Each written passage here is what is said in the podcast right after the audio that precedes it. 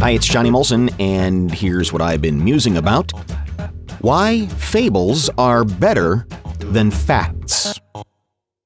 Author Jonathan Gottschall, in the article Why Storytelling is the Ultimate Weapon from Fast Company, May of 2012, said this Psychology has begun a serious study of how story affects the human mind. Results repeatedly show that our attitudes, fears, hopes, and values are strongly influenced by story. In fact, fiction seems to be more effective at changing beliefs than writing that is specifically designed to persuade through argument and evidence. Fiction is more effective at persuasion than evidence. Fiction is more persuasive than evidence. Think about that. Allow me to demonstrate. Elizabeth Griscom was an upholsterer who outlived eight of her 16 siblings and three of her husbands. Four decades after she died, Elizabeth's grandson came forward to claim his grandmother was personally commissioned by General Washington to sew a flag now, there's no proof that Betsy Griscom Claypool Ashburn Ross is in any way responsible for the American flag, but the story conveniently appeared in the early days of women's suffrage and was said to inspire young women to get involved in politics. It was a fictional story that changed beliefs better than facts. Every culture is filled with folklore. Washington didn't cut down a cherry tree. Robert Hodd of York didn't steal from the rich, and Hungary's King Matthias the Just didn't cavort with the commoners.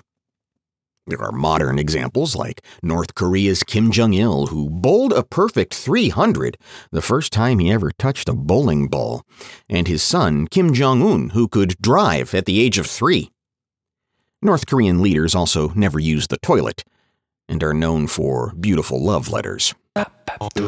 Stories are mental shortcuts. They help us remember complex ideas.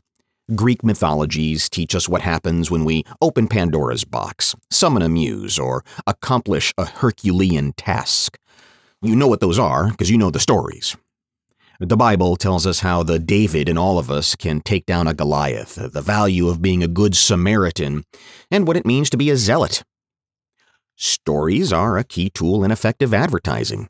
Much like legends and fables, metaphors and allegories make an intricate concept understandable, make it memorable, and most importantly, easy to recall. Like a good neighbor, State Farm is there. Eh, There's a good example. Neighbors help and are reliable.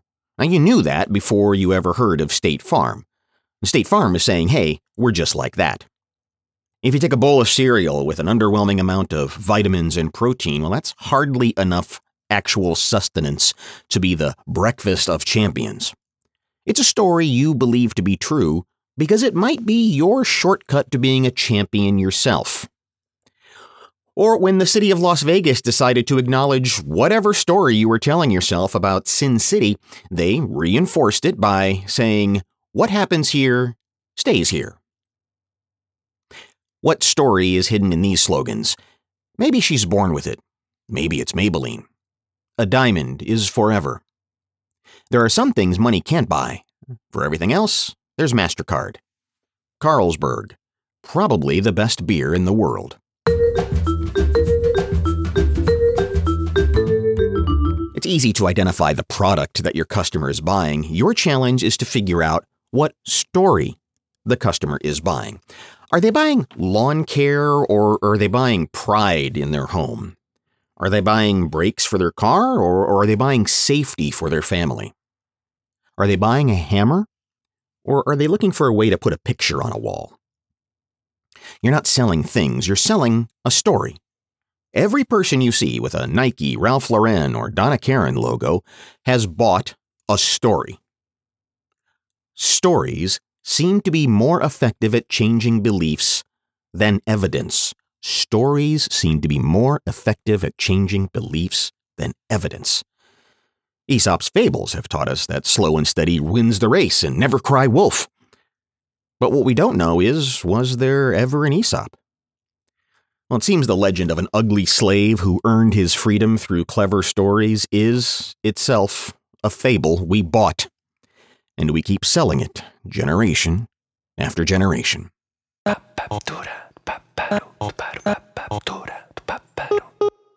So do this. Think about your business and what story your business is selling. That's going to get you a, a, much more interesting answer and much more usable in your advertise. What story? What are people really buying from you? Think about that and send me an email. My email is johnny at molsonpartners.com. I will be back in just a couple of weeks with more musings. In the meantime, you keep musing about marketing because that's what I'm doing.